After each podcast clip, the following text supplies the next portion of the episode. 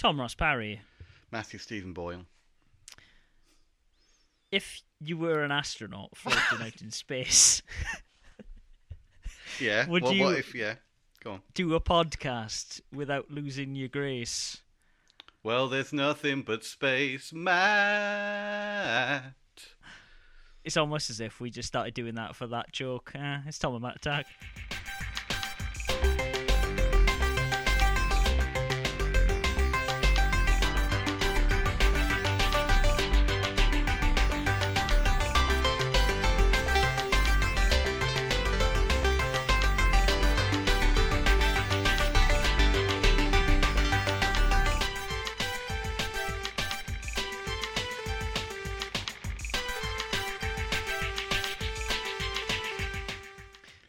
The high note. I'm disappointed. No, I didn't. I mean, I, I can't really. So, try. Fair enough. I'm not going to do that because I don't want to adjust the levels. So No, no. I'm lazy like that. no Anyways, fair enough. Yeah. how are you doing? You all right? Oh, I'm great. You know, we weren't going to talk about Eurovision, and I think we're going to leave it there, aren't we? I th- I think we should. I Yeah. th- I didn't even watch it. I have no Okay. legs to stand on. So I really enjoyed it, and I said the voting this year, especially as someone who lives in the UK, was particularly exciting, which Yeah. uh, makes a change. I was going to say it must be nice to actually be watching that and living in the UK and going like, oh my god, someone voted for us. Isn't that nice? well, so For yeah, tho- I think it's a good song. So um, For those of Yeah. you um, in America uh, who don't know what Eurovision is, it's a big spe- singing contest that happens every year in Europe with European countries. Uh, Ukraine And Australia. won, um, and Australia now. Uh, yeah, Ukraine won. Uh, UK came second. UK generally does very, very poorly in these contests because Mm, so it it's was- all politically motivated. But anyways, I'd like to say to a point, as I said Yeah, to Matt, before, I- I'd like to believe that at least you know from the juries uh, that uh, people did appreciate our entry this year because it was yeah, I think it's which is called uh, Spaceman by an artist called Sam Ryder. Check Yeah. it out. check it out. Yeah, again, not On your- sponsored by Spotify. On your platform of choice. Yeah, there you Exactly. Listen to it on Apple Music or YouTube or the iTunes Store. The iTunes. Or Store buy the CD single. You Apple Music. you can't, no, can't buy reckon CD you could prob- single, can you? You reckon you could probably buy it on tape? There must be like a hipster Eurovision underculture. It's like, yeah, man, this sounds better on cassette, and maybe it does. Yeah. That's where you can get that guitar solo, Tom, that you're talking about. That's cut out Ah, of yeah. the main version. It's only Yeah. on the cassette release Yeah. that single. Darn it. Well, luckily I've got a cassette player. Thank Okay. God. So, uh, video games. Yes, video games. Video Let's games. Put put Eurovision aside for a moment. And uh, Matt, you was telling me just before the podcast there was a game you were trying to remember the name of. yeah. Um. Well, I mean, that's that's never a great sign, is it? But I actually do quite enjoy this game. Tom Parry, I'm gonna I'm gonna talk Tom to Parry. you.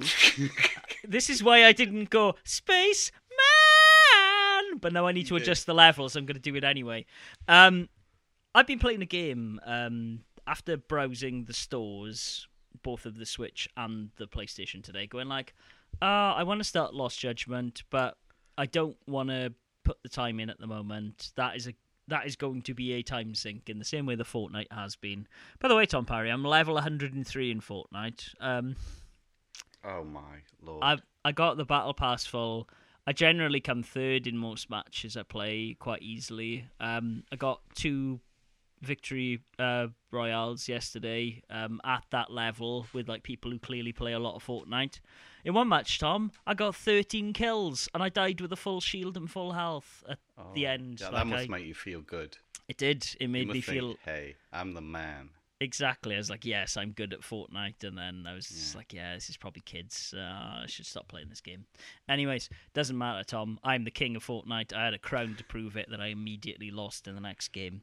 Okay, so I So- didn't play it by the way. I Just want to No, get that out of the way. That's that's a shame, Tom Parry. You should give Fortnite a go. Some of my friends who I used to play Apex with have now started and going like, "This isn't bad, is it?" And I'm like, "Yeah, it's not as good as Apex, but there's there's hooks and tendrils." Anyway, because that has been the main thing I've been playing, and I've been like, "Okay, actually, I've played a bit too much of this game. I'm not going to play a load of video games this week." I was looking for something short and sweet um, that had obviously a high level of quality to it. There's lots of stuff on the stores now, as we've talked about in the past. And so I was scrolling through and I stumbled across a game called Tasomachi Behind the Twilight. And Oh I God! Now I was going to look that up then, and now I don't know. to s- um it that. is T A S O M A C H I and then Behind the Twilight. Well, um, I can't. I haven't got even my web browser open yet. the the reason I stopped was um as most people are complaining about this like oh there's loads of like visual novels and dubious like pseudo hentai games upon the stores now and I I stopped on it because the the thumbnail art was quite wholesome and seemed to be of a genuinely good quality and I was like no I wonder if this is like a small tactical RPG or whatever it is um, but no, it isn't. It is a 3D platformer. Oh, Feels very interest. much like an early PlayStation 1 platformer, like its scope and simplicity, but obviously has more updated controls and visuals comparable to a PS4 game, which is what it is. Um, essentially, the premise of it is very simple. You're playing as a girl called Yukumo, and you're flying around in an airship, and your airship crashes uh, because of this mist that descends. And so you go. you get out, and there's like a little rabbit creature, and he tells you like everyone's asleep because there's mist. But if we find like if we go to these trees in the lands called sacred trees, we can dispel the mist. And so you go, okay, cool. I'm going to go to the sacred trees and help out with all this stuff. And essentially, what that means is there are hub worlds uh, that are small towns in wherever this island is. It doesn't specify. It says a Far East adventure. It's got bits of like Japanese and Chinese culture thrown in. There's lots of lanterns and lots of like nice, aesthetically pleasing thing to people who like Japanese shelters and torii gates and all these kind of things. Um, you're running around this world, these hub worlds, and then you go into levels that can only be unlocked by having a certain amount of these things called sources of Earth, which are just like a collectible. They're like a star or whatever you would usually get in a regular game. And generally speaking, what lays behind those doors are in these like sacred tree temples is just like platforming challenges that hmm. aren't too frustrating. They, I've I've seen this game called and compared to Breath of the Wild in terms of like the shrines. I don't hmm. necessarily think there's that much going on. There's no like physics at play from what I've seen. Mm-hmm. It's just genuinely solid platforming with the usual things of like, oh, you touch this platform and then all the rest of them go invisible, so you need to remember the path through the platforms, or the platforms are moving, the platforms are falling, there's teleporters that send you around. Like, it's nothing groundbreaking by any stretch of the imagination, but the music is absolutely gorgeous. Um, and it's scored actually by a Japanese YouTuber um, called Ujico, um, which is U J I C O, um, who makes some gorgeous music for this game. So I'm going to check out his YouTube channel. But it, it's developed actually by a really small Japanese indie team called Studio Nocras. Um, They they released this game last year for PC, which is probably why I hadn't heard about it. And then it came out on the Switch and the PS4 in April. So it's relatively recent. It's just come on the store. I think Is it's it on about Xbox. I'm not sure. I don't think it is. But- yes, it is. It is on Xbox. Oh, yeah. that's good. Uh, the, well, I was Steam- I was hoping it was on Game Pass. That's what I was trying to find out, but uh, Ah. it doesn't seem to be at a glance. to to be fair, I think it's like fifteen quid to the max. Like it's not it's not a very expensive game, but for the level of quality and compared to some of the other games I've bought recently, I think fifteen quid is money well spent on this game. It looks absolutely gorgeous. Like there's But you just weren't little- wrong with um, Grapple Dog. No, and I, I mean, don't get me wrong. I think, I think Grapple Dog is a gorgeous little indie darling that people are going to be talking about for years to come. But I, I think this is, this is just a sit down and play something game in a way that I haven't really had for a long while. You don't really have to think too hard. It's not really pushing you. It's just. It's very zen, for lack of a better word, and I hate using that word when talking about like chill out, but it is. It's you're just running around. There's really, really good score really simple puzzles that are challenging but not overly taxing. They're not, you know, it's this. I feel sometimes with indie devs that sometimes they are playing their game day and day and night and became very very good at it, and then kind of that difficulty doesn't necessarily map onto an audience. Even people who play games a lot like ourselves, sometimes they can just be needlessly difficult. That isn't the point of this. It is just a hey, enjoy being in this world, enjoy being in this space, solve these platforming challenges, and save the people from their slumber that has happened because of this mist. It, it's really good. I, I, I was pleasantly surprised. Hmm. There's no, there's no combat. There's no arbitrary like fetch questy stuff that I've seen. It is just straightforward. It feels like I said an early PlayStation One platformer brought into the modern day, and I really appreciate that. I wonder if there's a demo. I'm not sure. Tom, trust me, this will be up your street. Like of all of all the things that I'm pretty sure this is a Tom Parry game, I'm pretty sure this is a Tom Parry game. Okay. Well, you do know me rather well. But the question is, Matthew, do I need any more games to play? No, I mean to, this is a completely fair question, and is one I asked myself while I was scrolling the store, because obviously I've got I've got a couple of things on the side that I haven't started. I also really want to go back and play Elden Ring. But again, it's just that idea at the moment of spending a lot of time playing a game isn't really that appealing. And after not really playing that many games over the last couple of weeks and then just completely falling into Fortnite and going, no, this is. I don't know. I, I think I a lot find- of people fall into the the uh, trap of Fortnite, don't they? I again, I think it's because it's so well designed. I think everything you do in that game feels like an accomplishment, and especially when you know, not to toot my own horn, you get a level of enjoyment and actually feel like I'm actually all right at this game. Then I, I think it's quite easy to do that. It's ve- it's a very satisfying game to play. But also, I was just like, okay, cool. I've got I've unlocked Doctor Strange now. Maybe if I can get some nice costumes for these skins I've unlocked already, if I can make my cat lady gold, then I'll keep playing a little bit every day. But I'm not gonna I'm not gonna play more than an hour of it, like every couple of days. It just see it doesn't. I Mm. kind of I've done all of the questy things from here. I think it is just grinding matches, and that interests me a bit less. The stuff We'll see how that pans out, Matthew. Well, let- uh, let's see. I mean, it seems to be if you can if you can do consistently well, like I have been doing, you seem to level pretty easily. But I, the stuff I was complaining about last week, and I said that felt at odds with the game. Now I've actually got to the top of those quests, and like I'm up to date with the battle pass. I don't know. They kind of gave me an incentive to keep playing, even though I Mm. wasn't following the story. But it was kind of us, you know, numbers go up, tick a box. Like, right, cool, I've done this objective. What next? It's like playing an Assassin's Creed or uh, any other open world game. You know, it's just doing something on the map while you're doing this yeah, other thing. yeah, this is it. I, I've experienced that this morning as uh, jumping to a bit of Forza Horizon Five. You know, I, I went into it thinking I was playing it for a little bit, but it's like, oh, but there's a race just there. I should go and drive to that one now. yeah. You know, they get you like that. Those sort of games. Yeah, but I, I'm at the point now in the battle pass where there isn't that much of that stuff to do.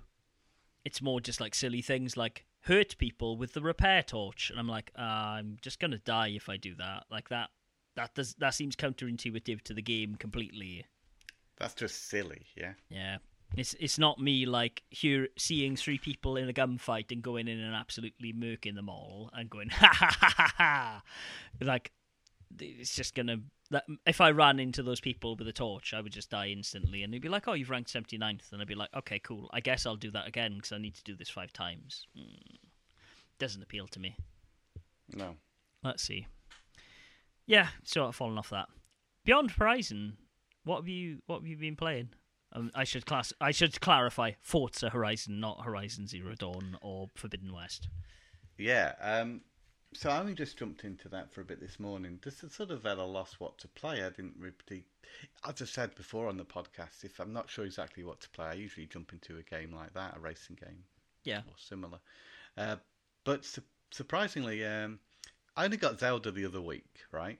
Yeah. As we talked about, this Yeah. is uh, Link's Awakening for the Switch, and I wasn't particularly thinking about picking up any other Switch games, Yeah. as I don't buy a lot of, especially not physical games for Switch. But I was out in town and I popped into CEX, and I saw that uh, they're selling uh, Pokemon Brilliant, Diamond, and whatever the other one's called. Radiant Pearl. Sapphires, Radiant Pearl, right? Um, thirty quid second hand. They had sealed copies behind the the checkout, and as I was buying some Doctor Who DVDs, I was like, "Is that sealed uh, Pokemon Diamond?" And it's just, "Oh yeah." Oh, 30, I'll get that then. Well, oh god, do you think do you think it's finally happened? I saw an article actually. Someone linked me. Like NFTs have crashed in the last week. Apparently, like NFTs crashing wiped two hundred billion dollars out of like existence, which is insane. And I've heard now Wata, the people who do the video game grading, are being investigated for manipulating the video game market. Ah, yeah, okay. And obviously, we've seen the crazy prices that Pokemon has gone for in CEX. Do you think that chicken has come home to roost now that the pandemic is over? Well, I think those old games are still um, demanding a high price, but, But- um, I can understand how maybe a game like um, Brilliant Diamond is a little cheaper. There was another actual a recent Switch release I saw that was like twenty eight pounds. It was it was another similar high profile Nintendo game. Um, Yeah. can't remember what it was. Uh, so yeah, perhaps things are changing a little bit. I went over to the Wii U section and saw you can get Mario Kart 8 on Wii U for six pounds. You could get most Wii U games for like next to nothing now, Yeah. apart from if they're like um, Wind Waker HD. That was like Yeah. nearly thirty quid. But yeah, maybe maybe the prices are coming down a bit. I was quite surprised to see that particular game at that price, but then thinking about it, it has been out a little while now. Uh, I I, just mean- ig- ignored it for um, a period. No, a lot, of, a lot of these copies of Pokemon Crystal that I'm looking at on eBay now. There's a lot of buy it nows for like 300 quid for a box copy, but there's a lot of them that are starting bids around like 150 quid that no one's bidding on at the moment. There's a copy that's 74 pound that people seem to be bidding on with three hours to go. Pokemon Black is also down to about 30 quid, whereas that was around 100 at one point during the oh, pandemic. Oh, Well, I've I never really thought about it as a bigger thing like that, but perhaps it is. Perhaps you're I, right, Matt. I hope it's leveling itself out. I hope that people have realized that there are literally fucking millions of copies of these games in the world. Mm. Yeah, it it, it seems like copies of these games are starting to get affordable again, which is good. That can only be for- a, a good thing. I also bought a Dreamcast controller from CEX yesterday in Derby for uh, six pounds. Oh, nice. I it was a particularly nice nice condition one. I thought I could always do with another Dreamcast controller. So uh, yeah, fairly happy with that. It's it seems to be certain things that don't demand the high price. Dreamcast stuff, controllers, accessories. I remember buying a keyboard from from there once for about a fiver or something. Yeah. There's certain things which don't seem to demand a very high price. Certain games still do, unfortunately, but yeah. No, so- anyway, to to talk about the game. Shall we No, talk I- about the game? Yeah. Sorry, Um, just to close it off, like the last couple of box copies of Pokemon Red sold for about 80 quid. The world is healing, Tom. Okay, good. Good to hear. I really like uh, Brilliant Diamond. Actually, I, Really? I yeah. I mean, it is Pokemon in its simplest form, but having not played a, you know, an old school Pokemon game for some time, I found this to be really nostalgic, and uh, well, not only nostalgic, but I've just been reminded of how much I like the pace of those Pokemon games. There's nothing urgent about them No. you know. Uh, and I really like the new one as well. I think Arceus does does a great job at um, rejuvenating the, the formula and offering something different. But sometimes you just want old school, slow, turn based Pokemon. Yeah, no, I I agree to a certain extent. But mm. I honestly, after Arceus, I don't think I'm going to play another mainline Pokemon game. Oh well, I, I, I didn't necessarily think I'd be in, as into it as I am, but it just does really send me back to that time when you know I played a lot of lot of Pokemon, Yeah. and there's only one thing that I'm really having a little well having a little bit of an issue, not a major issue with, but I can see it perhaps being a problem throughout the game.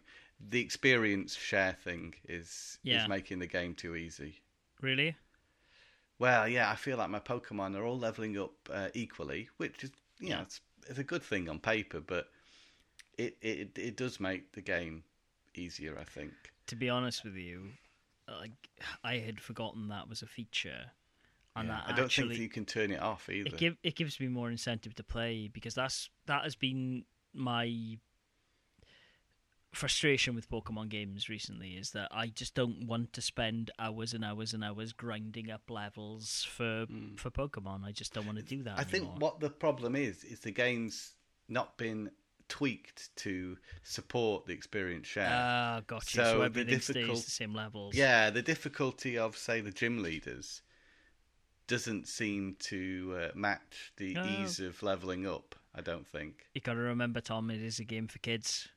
Yeah. Like I think that is the thing. Maybe they start introducing hard modes into Pokemon where you can adjust the difficulty levels of stuff like that. But like, honestly, I mean, let's see. I've only done the first gym, but it, yeah, it wasn't hard. And the Pokemon that I've been using are all evolved from the first few Pokemon I caught. I Yeah. haven't found any other Pokemon yet that have really made me want to swap anyone out.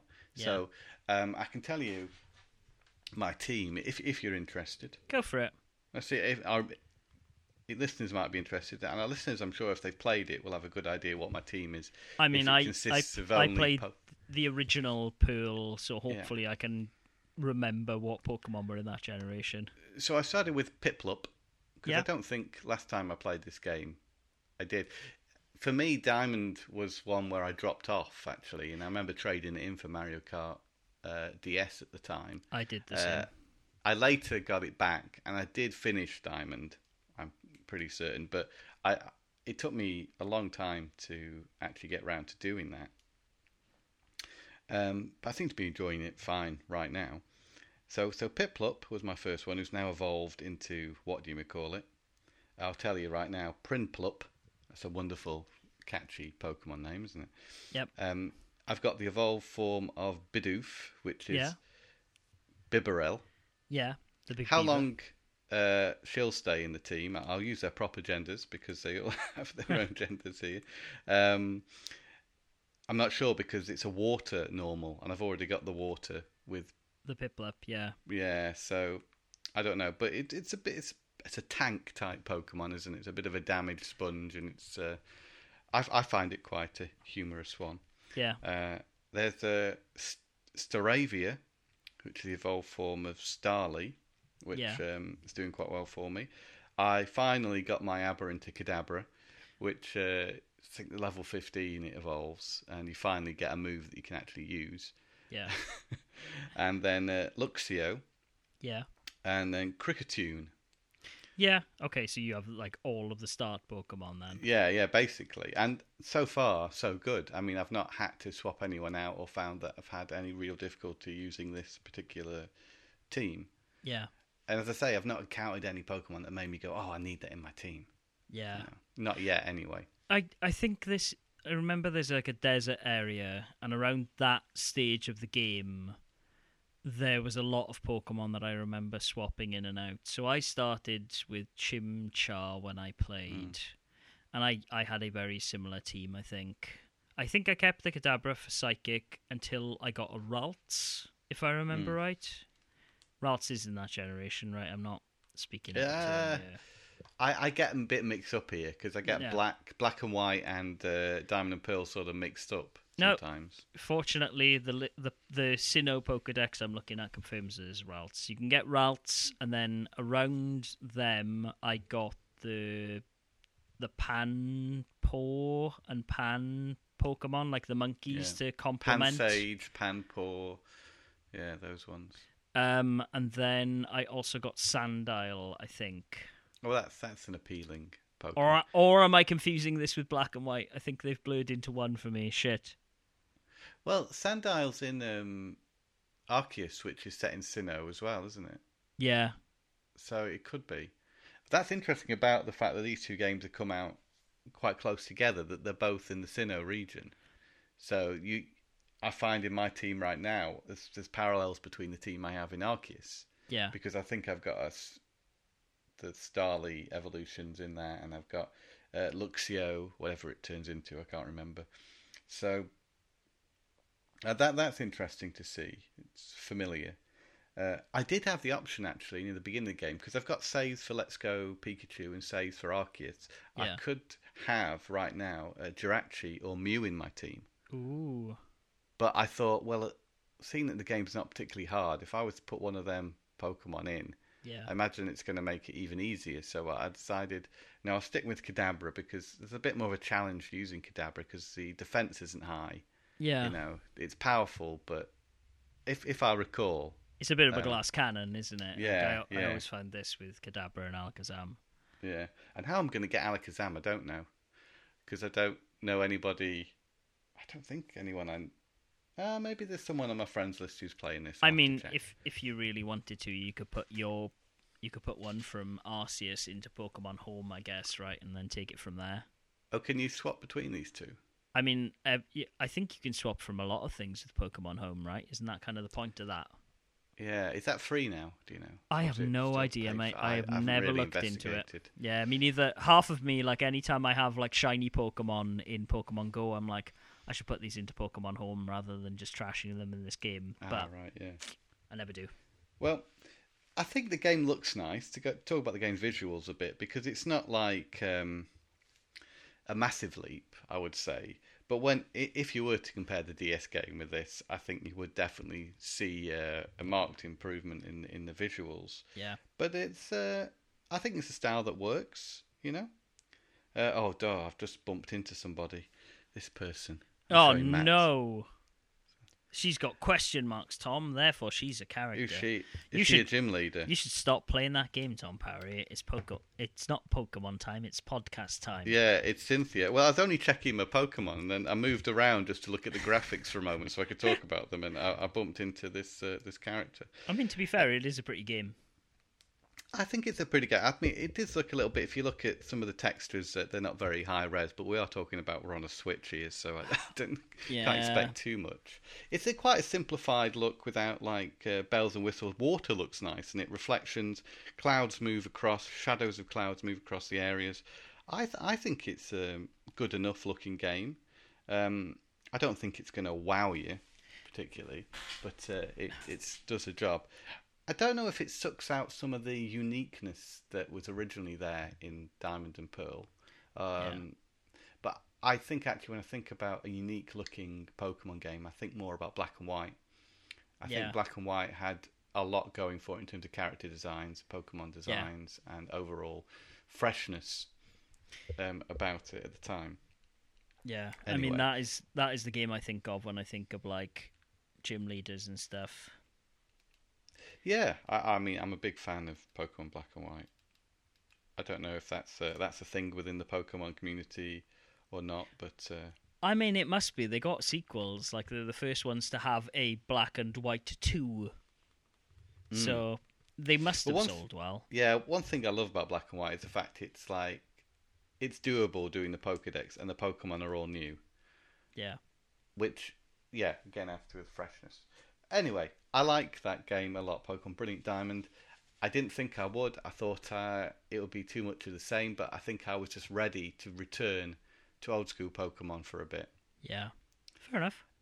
Yeah, it's great and i wonder what the future is going to be for the uh, remakes of the older games if um, game freak are going to hand them all over to this uh, secondary studio um, which i can't remember the name of however Yeah. They, they did that. This was not a Game Freak production.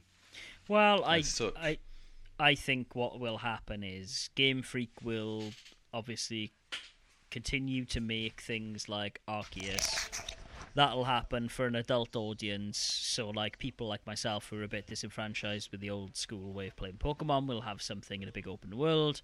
They will continue to then make mainline new Pokemon games as they're doing with the ones that I've forgotten the name of. What are they called? They've announced new ones. I remember the logo is purple. I can't remember.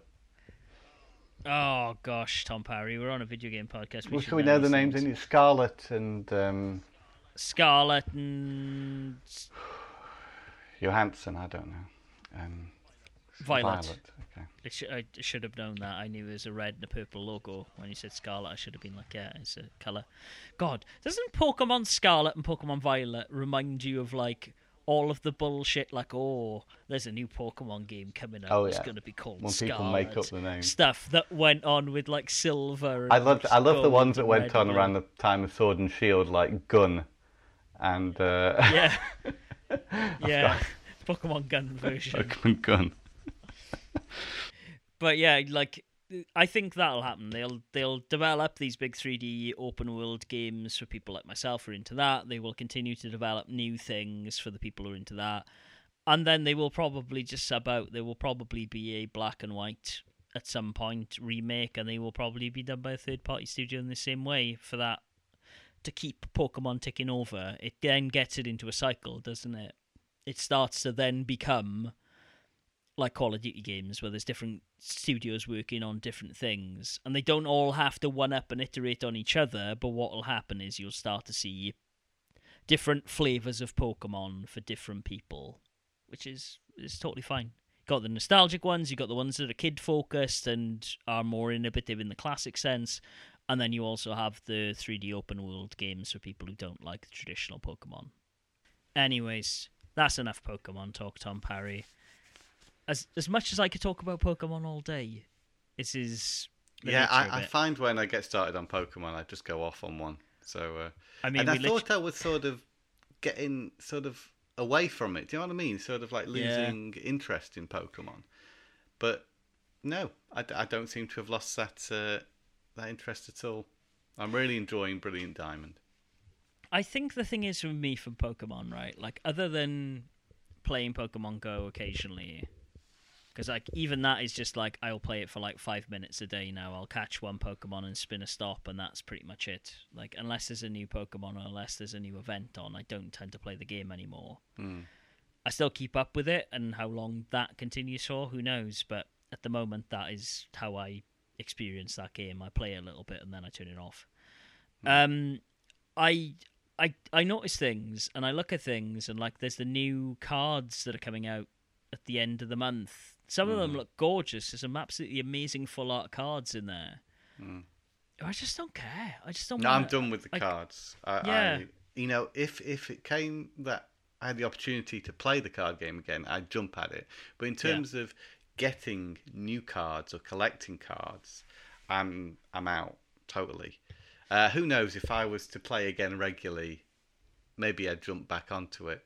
Yeah. But um, no, I, I really still, I think, enjoy playing the card game. I, I don't see why not. But collecting them, I think it's very expensive, and that's not really how I want to spend my money currently. I, I just realised it was a lot easier to buy individual cards at some point, and that kind of broke the spell of buying Pokemon cards for me. Don't get me wrong, there's still a thrill of opening a pack of cards, but I think. I don't know. I mean, you know, the world seems to be looming on a recession, which has kind of made me be a bit more thoughtful of what money I'm spending on what, and like looking at a pack of cards and going, "Ah, I could eat for three days for a pack of Pokemon cards. Like, it's it's not that tenable. I've actually been at the point where I've seen them on sale at, say, a checkout at the supermarket or something Yeah. like that, and I've been tempted, and Yeah. I felt a great pride in not falling down that hole.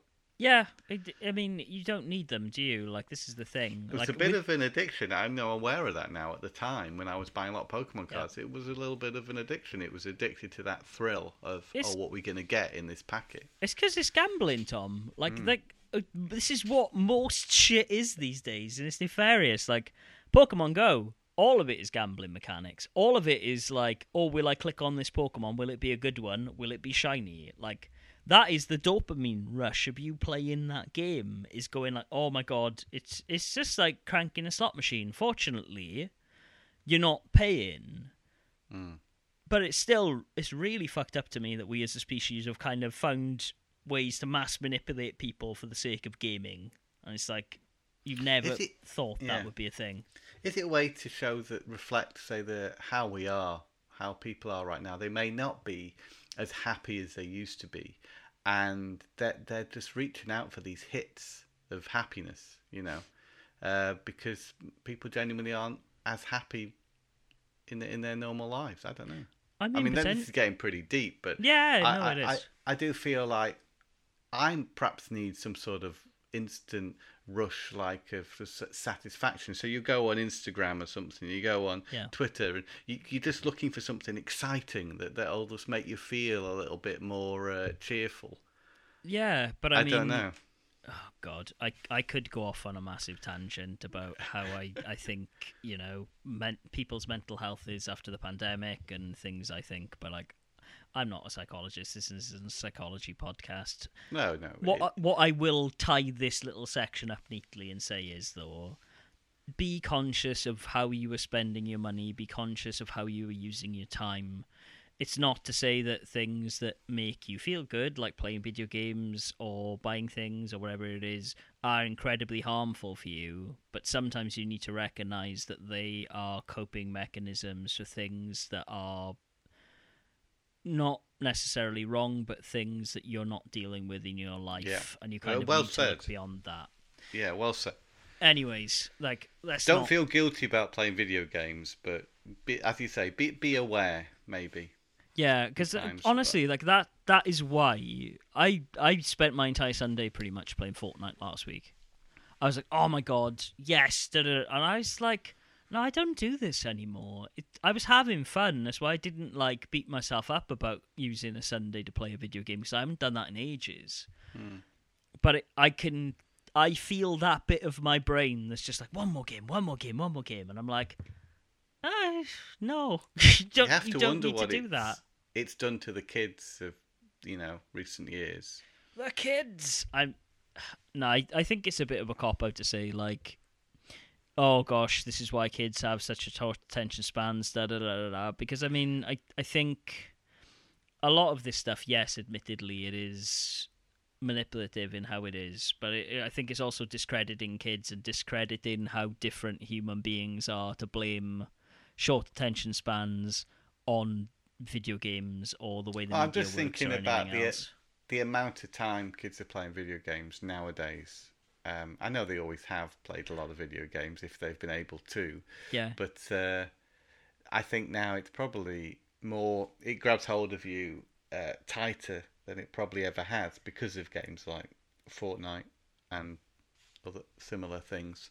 I yeah, I guess so, but also I'm quite hopeful that the kinds of these service games and everything else that kids are playing, especially things like Roblox, which are encouraging creativity, or Minecraft, like I think there's a bit more to them than when we were growing Oh, up yeah. just playing games. And let's be honest, It's Tom, definitely like, different from yeah, yeah.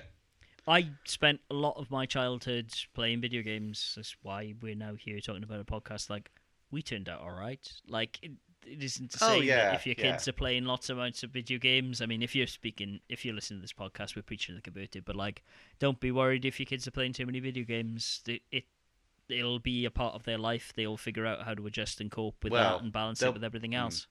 There'll be a point in their life where they can't spend as much time playing video games, and they will have to put their energies into something else in order Or they'll- to or uh, they'll be grow out of it. self-sufficient. Yeah. Yeah, I mean, Yeah. I I didn't really play video games that much between the age of like 16 and 23, 24, I think. Like Hmm. there's a large period of like video games towards the late late PS2 era slash like middle to er, like early to middle 360 era where I didn't play stuff. I would buy things every now and again and just check in with them. Hmm.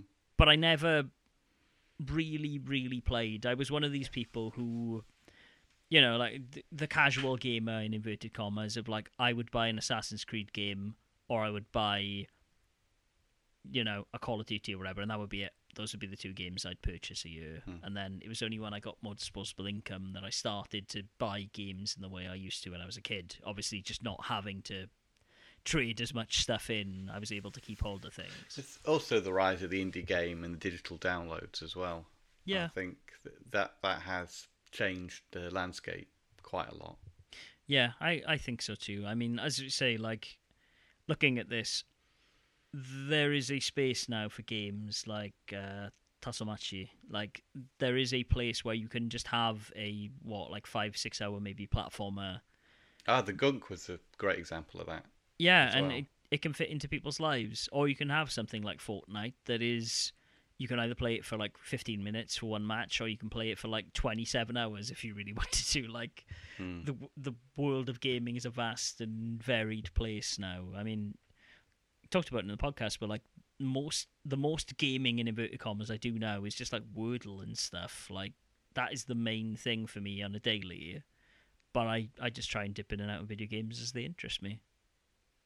God, this Very got real. This got really, really serious, Tom.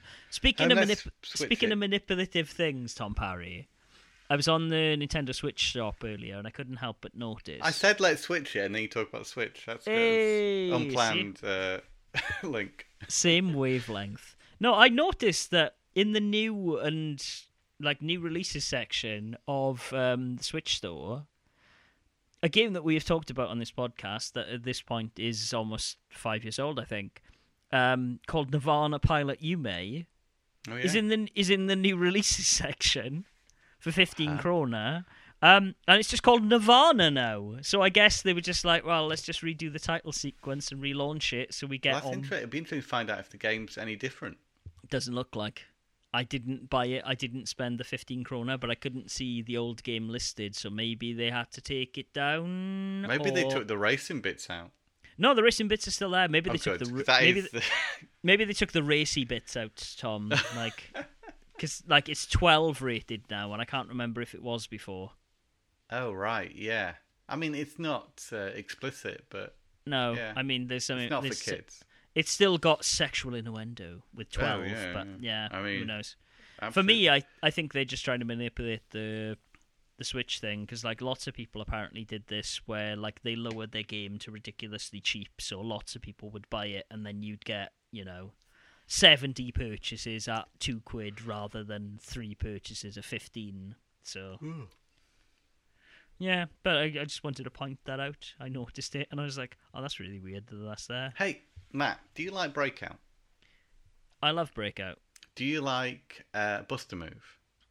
Um, I enjoy Buster Move. I, well, no, I, I thought for some reason my brain went to Buster Groove. No, I absolutely love Buster Move. And do you do you like Peggle? Oh, have you been playing Penguin? No, I've been playing Doughlings Arcade on the Switch, Right. which is a fun mishmash of all. It reminds me of all those games. It's probably it's probably closest to Breakout and uh, Buster Move, but there's a Peggle satisfaction in there as well. I find. Right. and uh, it was a very cheap game. It's got quite a nice uh, look to it, and it's got a storyline as well. Uh, the Doughlings are these characters, and and then there's these evil Doughlings, and it's a very simple story, but uh, for a puzzle I- game, I can see exactly why you bought this game based on the art style of the Doughlings Yeah. themselves. well, that that was what initially appealed to me, and the fact it was a, a breakout style game, which I think is perfect for the Switch. You know, pick up and play arcade style thing, and also it's incredibly cheap. It's very satisfying. I, I recommend it uh, for those who like those games we've, we've just mentioned there. Uh, well worth picking up, especially if you can get it cheap. yeah. I can't really say too much more about it, uh, but uh, yeah, it, it mixes up the, the mechanics from those games and into a nice little satisfying package. This so this game originally launched on um, Steam in 2018. All right, So it, it's it's a it's a been about a while. It's been about, yeah, but like it reminds me of another game for the Game Boy Advance that I can't remember the name of. That had a similar visual aesthetic and also was kind of like Breakout, but I cannot remember the name of it, and it's not. It's coming up. definitely a sort of Amiga era aesthetic. I think. Oh, it has. 110 Yeah. percent. It's definitely like Team Seventeen vibes from that Doughling. It just looks like a worm, but like a worm meets Geodude. Yeah, that's a great way of putting it. It's a fleshy Geodude, really. Oh, fleshy Geodude, no. I mean, to be fair, looking at this autumn sale thing from the Switch, there is also like Geodude, Geodude, but still, fleshy Geodude. Ugh, Hmm. And uh, the other game I've been playing a bit lately is I picked up a few of the Star Wars tables for Pinball FX3 on the Yeah. PS PlayStation 4. Um, yeah, great. I mean, I because I said I think I said on the other week I'd got that Xbox pinball game, and unfortunately because of the terrible lag, I couldn't play it on my TV. So uh, with the setup I've got, so uh, I thought I really want to play some video pinball. So I saw that these Star Wars tables were on sale the other week. Yeah. Uh, so I just snapped up a few of them, and yeah, I mean, I'm still wouldn't call myself a great pinball player, but I I do find video pinball games pretty satisfying, So especially at the moment. You're not a wizard, is what you're telling me. No, no, no, no. That's. But uh, the tables are really creative in the Star Wars um, uh, packages. You get you get like three per package, uh, three different tables. So you'll, you'll get. It's clever how they've done it. They've not stuck all the movie themed tables together in one pack. Each pack's got like one movie one. So one's got A New Hope, one's got Empire, one's got Jedi.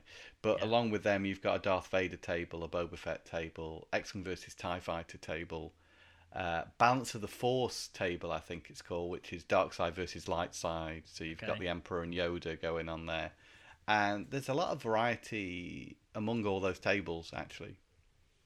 So they don't tend to repeat themselves very much. I mean, they're all pinball, of course, but yeah. the ideas behind the tables are varied enough to you know make you want to play each each one.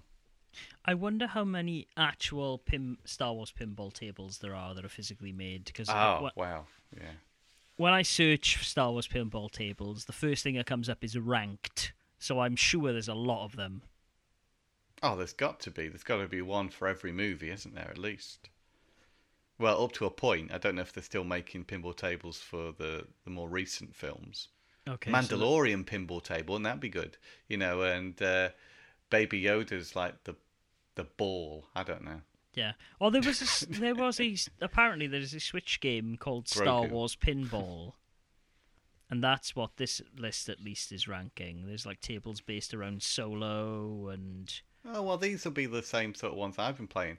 I didn't get the solo ones or the Rogue One or the um, Force Awakens. I think these are exactly the same tables. I think they packaged them all into the thing. And according to this list, uh, number five is The Force Awakens. Number four is The Last Jedi table. Number three is Might of the First Order. Um, Ahch-To Island is num- their number two. And apparently the Clone Wars table is the best. Uh, yeah, I think I've got a Clone Wars table uh, in in the ones that I bought. I say because I bought them all as packs of three. I really wanted the original trilogy tables. That's what I was really after, Yeah. and I th- I think those are great. Although um, the voice acting isn't from the films, and it's Yeah. quite noticeable. But you know, it's good enough, I suppose. Yeah. There's a I- bit where like uh, Han Solo says something that sounds really vulgar, and I, I don't think. Um, oh yeah, laugh it up fuzzball doesn't sound like laugh it up fuzzball. It sounds like Yeah. something else. Laugh it up, fuzzball. Uh, it begins with F as well and a U. And Really? yeah. Wow. It sounds like it, and I was a bit taken aback. language Han Solo. Yeah. Okay. Interesting. I'm sure So- it doesn't, Tom. I'm sure it. I'm sure it says the line you remember. It's just your filthy, filthy mind. um, I also picked up this fighting game, arena-based fighting game for uh, actually the PS5 version of it. Now it's called like Mighty Fight or something. Right. Have you heard of this? No, I haven't. Um, so it's an interesting one. It's not quite as Mighty Fight Federation. It's called. It's good, not quite as good as I was hoping for, but it's kind of unique. Arena fighter with monsters and such as a werewolf, and the mechanics, are, as I say, kind of unique. There's no block button. There's sort of like a parry button type thing. You can play as um, Kunio-kun from River City Ransom. Oh, that's right. You can also play as Yooka and Laylee from Yooka-Laylee. Ooh. Okay, so it's like it, it's off-brand Smash, is what you're telling me. I mean, I Uh, should have got that from Arena, but still. It's not a, it's not a platform fighter. It's a, an arena. It's like Power Stone, but there's no weapons to pick up. Oh yeah, I'm looking at it now. Sorry. Yeah. This is the thing, Tom. Like when you say fighting game terms, I'm just like, is is it is two D? Is it just a flat fighting game? Like when it starts to get into arena, And what's Smash? Smash is like a platform. Yes, that's right. It's a platform fighter. I don't know. My it never sticks in my brain. I don't know why. Okay, Power Stone esque. It, look, Um, it, it looks pleasing at least. Yeah, but you're saying it's I not great it to play. It plays a little bit stiff in a way. Yeah, there's not a looseness or bounce to the, the way the characters control. They're, they are a little bit stiff, I would say, and yeah, that that makes the game not as pleasing to play as it, it could be. It's not as good as Last Battle. If you take Last Battle, which is very much a homage homage to uh, Power Stone, that's Yeah. a much better arena fighter. From what I've played, I mean, I need to give put more time into Mighty Fight Federation, but it was five pounds, I think, or something around that. So I wasn't, you know, it was a risk I could afford to take. Fair. yeah, but I think usually it's a lot, um, maybe three times as much. Yeah, it's thirty dollars when it's Oh, wow. on full price. Okay. Well, there you go. Um, you might want to consider that if you like uh, fighting games, as I do, and I always want to try out uh, anything that's uh, new like that. That you do, Tom Parry. That you do. Has there you been playing anything else, Matthew? No, I don't know what the- it was I was saying there. I sort of said it's a bit. No, I- I have not been playing anything else. I understood you. It's fine. Um, I I tried to play some Final Fantasy 14 today for the first time in forever because someone told me actually there's mahjong in Final Fantasy 14, and I was like, oh hell yeah! Oh yes, the Mahjong Um, Man. But I I haven't played the mahjong for a while because I haven't played much Yakuza recently. Like, I'm. This is the thing. I don't know when after this Lost Judgment I'm gonna get that Yakuza fix again. I've been thinking really recently about importing um, Ishin. Finally, I have it on PS3, but I want to get the PS4 version of it so I can really enjoy that game. But yeah, for now I'm just like, ah, okay. Didn't you play through it all? Oh no, yeah, you're right. What's the other? What's the other Yakuza Samurai game that's on the PS4? I don't know. You're asking the wrong person. You oh know that, man, this is the thing. I for- I'm starting to forget things, Tom. Oh no, what am I doing? You forgot the name of that game at the My- start. Now you've forgotten the name of a Yakuza game. Now I'm really worried about you, Matthew. Oh no, this is how it goes, Tom. I'm just, I guess, I'm just slowly drifting away. To be fair, I've also got the Fist of the North Star Lost Paradise to play as well. You've got lots of games to play, as have I. Yeah, Yeah. I mean, to be fair, I could also play um, Project K, i.e., the PSP Yakuza games as well. I do own those, but they they're different. They're not traditional Yakuza games. No. I've been thinking I need to get back on Halo. no, I was I was right, Tom Parry. Ishin is the one I have not played. Kenzan is the one I have beaten. Oh, sorry. Oh, I you see, made I me doubt. You made me doubt which one. myself. I was just like, oh no, Tom Parry. It's Tom Why Parry did you not Yakuza play me. Ishin? You got it for PS3, but you decided not to play it now. You prefer to play the PS4 version. Well, yeah, that was pretty much it. Like I, I got the PS3 version of it because it was much cheaper in Japan at the time because it Mm. not long come out, and the PS3 version for some reason, even though it's a late PS3 release, seemed to be cheaper than the PS4 one. Um, and obviously, I could I can play the PS4 version on the PS5 or generally in my living room setup without having to get a console down from the attic in the games room. So that's why. It also apparently it runs a bit faster as well, and it's a bit sharper. I guess it would. Yeah. I guess it would. It's not often I actually play on the PS3, but No. I did. I did uh, jump into some motorsport uh, not so long ago. I think we probably talked about that. Yeah, we did indeed. Yeah, so no, it's been a, it's been a light gaming week for me. Well, it hasn't. I've played lots and lots of Fortnite, but I'm not going to bore you with that. So that's pretty much it for me. I haven't even bought anything, Tom. Look at that. It's been a Oh, rel- oh, buying games. Oh yeah, oh yeah. I'd Oh. like to just. Uh, this is a uh, announcement.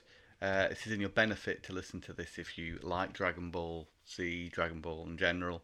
Uh, do not buy Final Bout. I made a very bad mistake in I told you. thinking that the Japanese version could be considerably better than No. the PAL version. It is not. It is a bad game inside and out. No amount of, you know, being very slightly faster helps this unresponsive uh, mess of a game. Uh, yeah, Like one I of the said- worst fighters I've ever played. I I have somewhat fond memories of like the three times I played Final Bout because it was novel to play a Japanese Dragon I- Ball Z game at a time I'll when I was really what. into Dragon Ball Z. It's a good looking game. Yeah, it doesn't look bad. But the thing At is, the sacrifice of gameplay.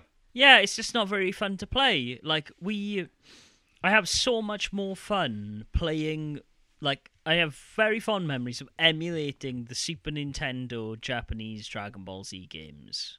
The fighting games. or- Yeah, the fighting games, the one-on-one fighters, and having really fond memories of like hooking up very archaic PC controllers to my Time PC, which dates how long ago that was, um, and playing those with friends who would come round using, you know, the wonders of emulation, and then I was adamant that I wanted to buy Final Bout because I saw it in the back of a Nintendo official magazine on like the King Cats listings of what games they had mm. imported.